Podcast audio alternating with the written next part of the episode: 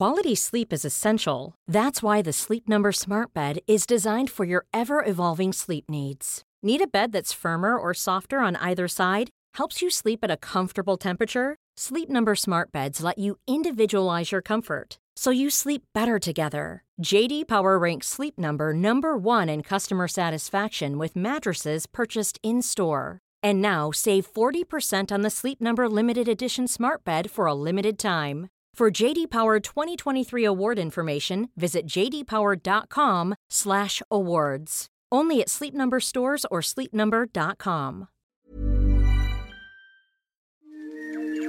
He kōna i purangi tēnei nā te reo irirangi o Aotearoa.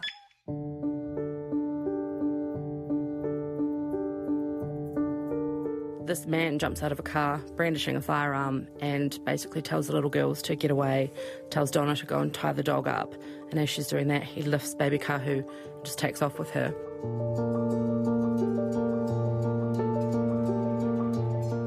This is Crimes NZ, and I'm your host, Jesse Mulligan.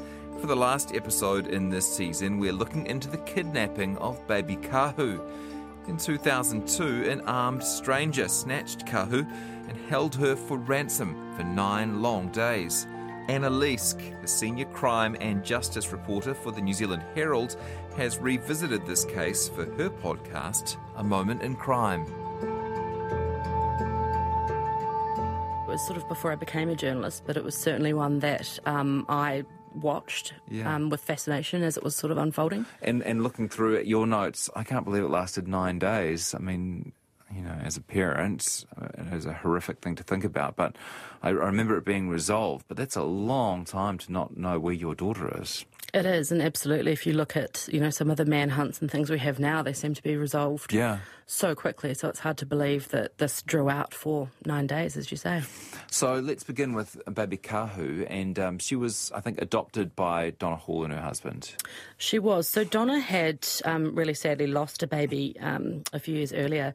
She was seven months pregnant and lost the baby due to spina bifida. So the family sort of had discussions, and it was agreed that if another baby was born, that um, the child would be placed with Donna and Eddie, just to give them that chance of experiencing parenthood. So when her sister fell pregnant um, with baby Kahu, that was decided that she would go and live with Donna and Eddie. And on the morning of April 13th, 2002, so how old would baby Kahu have been then? She was about eight months old. Okay. So probably having a nap as her mum took her for a walk. Uh, how did the abduction play out? So Donna had taken the baby, her two nieces, and the family dog for this walk around their neighbourhood. Pretty normal walk. Which neighbourhood, sorry? Um, in Porirua, I believe, so near Wellington. And then as they were walking around, this man jumps out of a car brandishing a firearm and basically tells the little girls to get away, tells Donna to go and tie the dog up. And as she's doing that, he lifts baby Kahu and just takes off with her. Um, you know, jumps in the car and goes to drive away. Donna actually tried to stop the car physically and almost got run over herself, so it must have just been terrifying. And um, what was her? I see here was Hutt River Woburn. Um, what was her description of the man? Like what? You know what? What did he look like? Was he in disguise or? He was in disguise. He was wearing um, balaclava and he had gloves, so he was pretty um, nondescript. He was just a man that came at them out of absolutely nowhere. So Yeah. just walking around their neighbourhood on you know the normal family walk. And um, I mean, you have been working in the crime and justice round for a long time in your career. How unusual is it for something like this to happen? At the time, it was pretty unprecedented, and we haven't seen anything like it since. Um, yeah, you get the occasional kidnapping through, you know, the court system that we follow through. It's um, usually with adults, not with kids. So this was a huge case. Um, you know, we, we we talk about it now, and you sort even looking back, it was like something out of a movie rather than something that happens in the suburbs of, you know, wider Wellington. Yeah. So, presumably, she got straight in touch with police, and, and how did they act? Well, police went immediately um, door to door, just basically converged on the suburb. And um, I think by the end of the day, they had 50 officers out there just canvassing the neighbourhood. Um, they put out a description of the man and the car. Um, and then within, you know, the first couple of days, they had the family fronting media you know, appealing for the baby to be returned, and a hotline was set up. So they had 100 calls to that in the first day, and it, nothing of any um, help, really. So, you know, huge police presence, but not, not much information in that first sort of period. And and they talked to the mother and father, Donna Hall and Eddie Durie, and, and neither of them really had any suspects. No one who was on their radar. Absolutely not. It was just so strange. There was there was no one. You know, he was a judge and she was a high profile lawyer, and you know they arguably would be the sort of couple that could potentially think of people that might mm. be vexed at them or, you know, have a, an, an axe to grind. But there was just no one that um, that was you know could be highlighted at the time an eight or nine months old is incredibly young for a baby, and uh, understandably, um, Kahu's mum was worried about her, and she released a short statement um, saying baby Kay is an innocent little girl. She can't speak, walk, or even crawl. She needs regular feeding and to be kept warm. And then there was also a direct plea to the kidnapper from Donna, and we've got that audio here. So um, let's have a listen to that. You know who you are, and you know me. You put a rifle at my niece's head and told me you would shoot them if we didn't do what you wanted. You wanted the dog removed, and then you took Kahurautete. You can put this right now, because if she's frightened, and I'm very frightened, I would think that you would be frightened too. Pretty chilling to listen to, isn't it? Yeah. Um, she gave the uh, the person who'd taken the baby a, a bit of instruction uh, how to take care of her. She implored him to drop the baby off at a church, and she seemed pretty certain that the kidnapper was watching. I'm, I'm sure that she spoke to police about the best sort of approach to take there. Yeah, absolutely. It's it's still amazing that she was so composed, um, you know, so calm in that delivery. But I think the aim would have been to just appeal to the kidnapper's sense of humanity um, the hope that you know, speaking directly to that person, using the baby's name over and over again, making sure that he knew she was a, a real human, someone that needed care. Um, you know, she's a baby; she needed him for everything at that point. Um, and I, I think reminding him of that was probably hugely important at that point. Here's Detective Inspector Stuart Wilden um, talking about the early stages of the investigation, and he's talking with Checkpoint's John McDonald, confident the kidnapper was watching Donna's appeal. What we have at this stage is a, uh, a list of names of possible suspects which have been supplied to us um, uh, during our inquiries. Uh, we'll be visiting each of those people and um, speaking to them about uh, incidents uh, that occurred on, on Saturday and, of course, whether or not they have uh, any knowledge of it. But we don't have any specific um, suspect lined up at this stage. How many people are these you're talking about? Oh, look, we have a handful at this time, but that, that is likely to grow. Uh, certainly, with um, the information coming in from members of the public, uh, that list will get bigger and is going to pr- provide uh, uh, further work for us. So, no idea who it could be, no idea of the motive, and then, as they suspected, the kidnapper got in touch with Donna and her husband. What happened there? Well, police intercepted a letter um, that got sent in the mail to their home. Um, now, in this in this envelope was a letter addressed to the family with some pretty firm instructions on what the kidnapper wanted and when. Um, there were five Polaroid photos of baby Kahu. Now she's sitting on a couch with a newspaper article behind her, um, showing the date. Now the note said that she was alive and well, and he'd bring her home safe for $3 million. And he sort of gave very specific instruction on the denominations he wanted that money in. And, you know, quite scarily, he said if there was any, any interference from police or the ransom wasn't paid, that um, Donna and Eddie wouldn't see baby Kahu ever again. So it must have been absolutely terrifying for them. Three million dollars is a lot of money uh, now, but even then in 2002, um, and he had some instructions about um, sending him a message once they decided what to do. Yeah, and Donna, you know, I think an ad was put in the Herald and they communicated that way. And then he was able to call a number and have direct contact with her. And um, he would leave the baby in the house where he had her and drive to different towns and make these calls to Donna. And I think that's exactly how police sort of twigged So as to who he, he was. Yeah, so she played along. Uh, Donna put the ad in the paper. He actually even specified what she want, what he wanted it to say. Uh, Tommy bunnies are ready to run. Call me. Uh, and so he did call her. She answered, and uh, he asked if the money was ready, and she said yes. He re- reiterated there was to be no police involvement, and then what happened? Well, police managed to track him down to this house and they basically started watching the house, working out when he was leaving and what he was up to. It was a payphone, wasn't it? Yes, it was. I think he went um, to was it Te Awamutu to to make the calls, um, which was you know more than an hour away from the house From Taumarunui, yeah. where he had the baby. So that it's you know it's quite a gamble him leaving the baby alone for that long to make these calls. He was obviously pretty confident in what he was doing and his Yeah. plan. So he made a call from a payphone, and then he called a couple of other people by the sounds of things, and that's how they ended up tracking him. Yeah. So they were able to, you know, finally hone in on the suspect and um, absolutely no connection to Donna or Eddie. So fascinating. Yeah, it was a nice little piece of uh, detective work. Telecom told them what the phone box was. They found out the calls he'd made afterwards, and then they called the same people that he had and said, "Hey, who just rung you?" Yeah. And they said, "54-year-old Terence Traynor." Now, tell us about him. So Terence Traynor, um, he was born and raised in the Lower Hutt area, uh, left for Australia in the 70s, and basically from the time he left, he had little to no contact with his family, um, not even when his father died in 74. In 87, he was jailed for eight years for armed robbery in Western Australia, and when he was released from prison there, he was deported back here. Uh, now he settled in a little rental house on Waiheke Island, kept to himself. He had a bit of a love of um, native plants, and so he was doing that.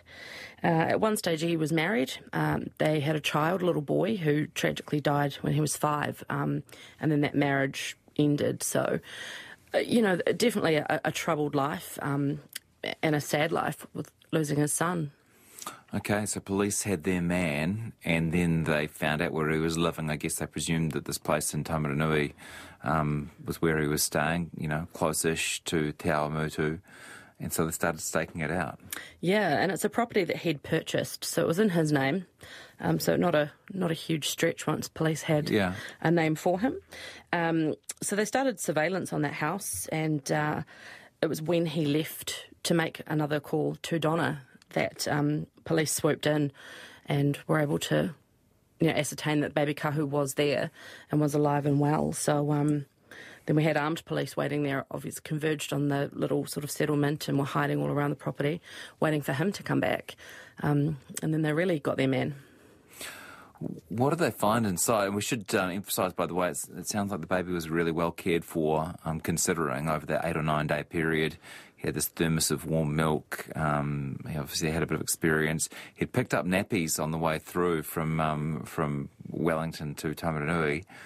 But what did they find when they went inside? It sounded like um, he'd actually created a whole sort of um, room for this project. Yeah, so the house had been he'd purchased specifically and then he'd renovated it. So he'd put, um, you know, extra walling up to, you know, mask sound. Um, you know, windows were covered and he'd actually made sort of shutters for them that locked from the inside. Um, he sort of had an, an area around the toilet and bathroom that was all enclosed so he could keep someone in there and they couldn't access the rest of the house. Um, so he'd done a lot of work there with the soundproofing and, you know, making sure that once his his victim was in there, they wouldn't get out or be heard. Um, now, the purchase of the house was pretty specific as well. It was sort of back off the road and not close to any neighbours. So he put a lot of work into it. He'd been planning something like this. Absolutely. And however, as it turned out, the, the the child, the family that he eventually targeted was a bit random. Really, he had no particular vendetta against them. He had picked them from from where? a rich list that was published in a Sunday paper. So Traynor had decided that, or had become fixated on getting money from someone wealthy, someone rich and famous. Um, and so he'd spent years sort of planning what he was going to do, and he just needed to work out who he was going to target. Now, he, in 2001, one of the Sunday papers published the rich list as they often did. And um, he picked Donna Hall. So she was the initial target. He was going to take Donna herself. Um, but, you know, as his plan sort of moved through, he decided it would be far easier to take the baby. Here's a small, uh, very small piece from a police interview with uh, Terence Traynor, and uh, we've located it thanks to the friends at Ngā Taonga Sound Archives. Here he is speaking with police. Yeah, I've done a lot of preparation. Yeah, tell, you tell me through that. Tell me about that. Well, I, like I said before, I was originally intending to kidnap Donna. Yeah, he was originally intending to kidnap Donna, and he'd done a bit of detective work himself to track down where, uh, after finding her name on the rich list, finding out where she lived, and he sounded like he'd been sort of watching the family for a while. Yeah, so he found their address in the electoral roll, and then he travelled to Lower Hutt and stayed at a campground, and he'd spend his time sort of following Donna and sitting outside the house watching the comings and goings, sort of learning her routine. Um, and while he was doing that, you know, taking notes and making his plans, he sort of realised that it would be far easier to take this baby. And I think, you know, I guess he assumed people would be a lot more willing to part with $3 million to, to get a little helpless baby back. Mm. Um, so he, he switched his whole plan around, you know, leaving Donna out and targeting that, that small child. And so, what once police had interviewed him, what did we learn about what happened that day? How he um, went from the, the abduction to to Taumarunui? Well, he left the car he left in, so he'd put baby Kahu in the car with him. Um, he had hired a storage facility nearby, so he went and dumped that car and then took his own. Uh, went back to the campground and he stayed there with the baby, fed her the milk that he'd bought, and just waited there for three or four hours because he just pretty high risk, by the way, isn't it? Absolutely. To take a baby to a campground yep. in the area that you've uh, kidnapped from, and he'd stayed there before because that's where he'd stayed while he was, you know, stalking the family effectively. But he, he stayed at this caravan for three or four hours because he thought there might be roadblocks in the area, and then he. Um, you know, put the wee baby in the car. He sort of fashioned a, a some sort of mattress car seat situation in the back and drove her to the house. So when they found him, arrested him, uh, presumably they wanted to get baby Kahu back to her parents as soon as possible. Yeah, so she was taken straight to um, a doctor to get checked out. Um, the police could see from the get go that she was had been well cared, cared for, and there was no sort of visible signs of any um, major damage to her, and the, the doctor was the same. You know, she'd been fed, she was hydrated. Um, she's a little bit grizzly, as, as they are. Um, and they actually chucked her in the Eagle helicopter, the police helicopter, and they yeah. flew her home. Um, so it was a 45 minute flight, and she slept the whole way. So when she got back to when they took her into that police station to Donna and Eddie, she'd had a, a great big nap and she was quite fine. Slept well that night too. Slept right through. Wow, and well, you can imagine um, how grateful the parents are feeling at this point. Um, Donna Hall and Eddie Durie met her at Wellington Airport, and through police, thanked the nation for their support. Um, they said words can't express what we truly feel. Thank you so very much. And then there was the trial, and no problems convicting this guy? No. So the day that he was arrested, he sort of gave up everything to the police and he said um, he had no intention of hurting the baby, that he'd done it and put his hands up. Um, he got to court and pleaded guilty to five charges relating to the kidnapping, as well as rendering Hall incapable of resistance and threatening to kill her little nieces, also using a crime, uh, pistol, and committing a crime. So um, he pleaded guilty and was sentenced really soon after that to 11 years in prison. Okay, and here's Donna Hall's reaction to that. We are very pleased that he has pleaded this way because it means at a very practical level that my two nieces will not have to give evidence in a long drawn out case. So, yes, we're indeed relieved that that pressure is taken off them. And here's Judge Craig Thompson, who sentenced Traynor to 11 years and talking about how serious the snatching was. The person kidnapped was a vulnerable, defenceless infant who had no prospect of independent resistance or escape. In my view, where the victim is an infant whose parents know full well that she is totally dependent on others for her very survival, that anguish and that fear is unimaginably acute. Might be just because I'm a dad, but 11 years doesn't seem like enough. It was a pretty shocking crime. What he, put, what he put the family through. Absolutely. So that was in 2002 or 2003. How long did he stay in prison for? Um, I think it was about seven years from memory, and then he was granted parole. which, you know, there was a bit of an outcry about that, but he, he was granted parole, and I, as far as we know, he's not been in trouble since. He got out and went off into the the community and Yeah. has kept his head down. Uh, you know, I'm not usually one of the lock 'em up brigade, but the idea that you could do this crime in 2002 and be released in 2009 seems incredible. Um, what do we know about his life since being released then? My colleague Caro Mingyi tried to track him down. Uh, now she got hold of his brother and had a, quite a good chat to him. The brother said that he's in, in touch with Terence on and off, but he's a pretty private person. He's um, keeps his head down, never talks about the offending. He's never explained himself to his family and he's never apologised for it.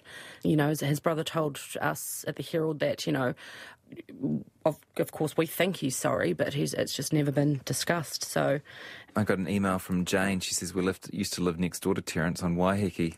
My daughter used to visit him and ride on the back of his sheep. She was about six or seven. He was always very pleasant. The kids enjoyed his company and we were shocked to hear what he'd done.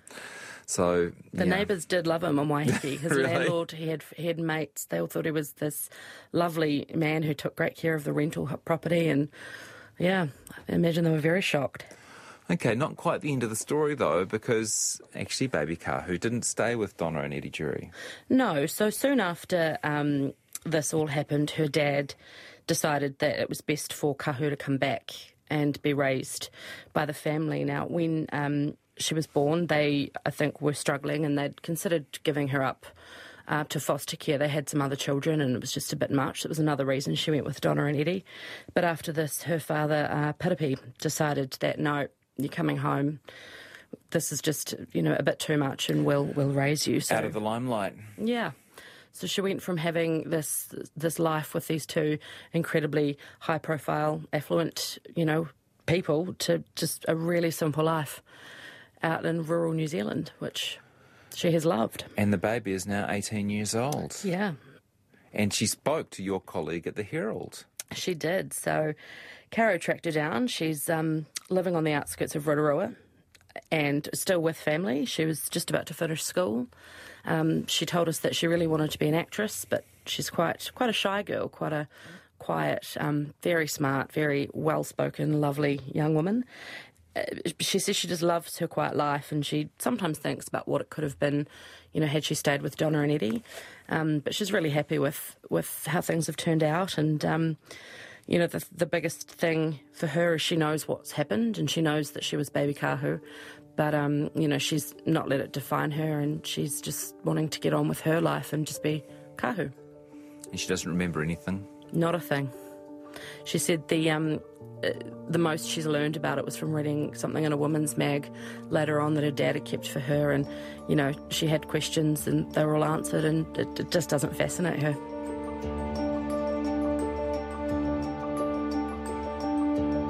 You've been listening to Crimes NZ with me, Jesse Mulligan. You can find more episodes in this series on the RNZ podcasts page. It's also on Apple, Spotify, iHeart, and wherever you catch your favourite podcasts. Don't forget to follow the series, and if you enjoyed it, give it a rating to help others find it too. When you've finished this series and you're looking for the next great listen, try Gone Fishing or Black Sheep. They're both award winning true crime podcasts from RNZ. Thanks for listening to Crimes NZ. I'm Jesse Mulligan.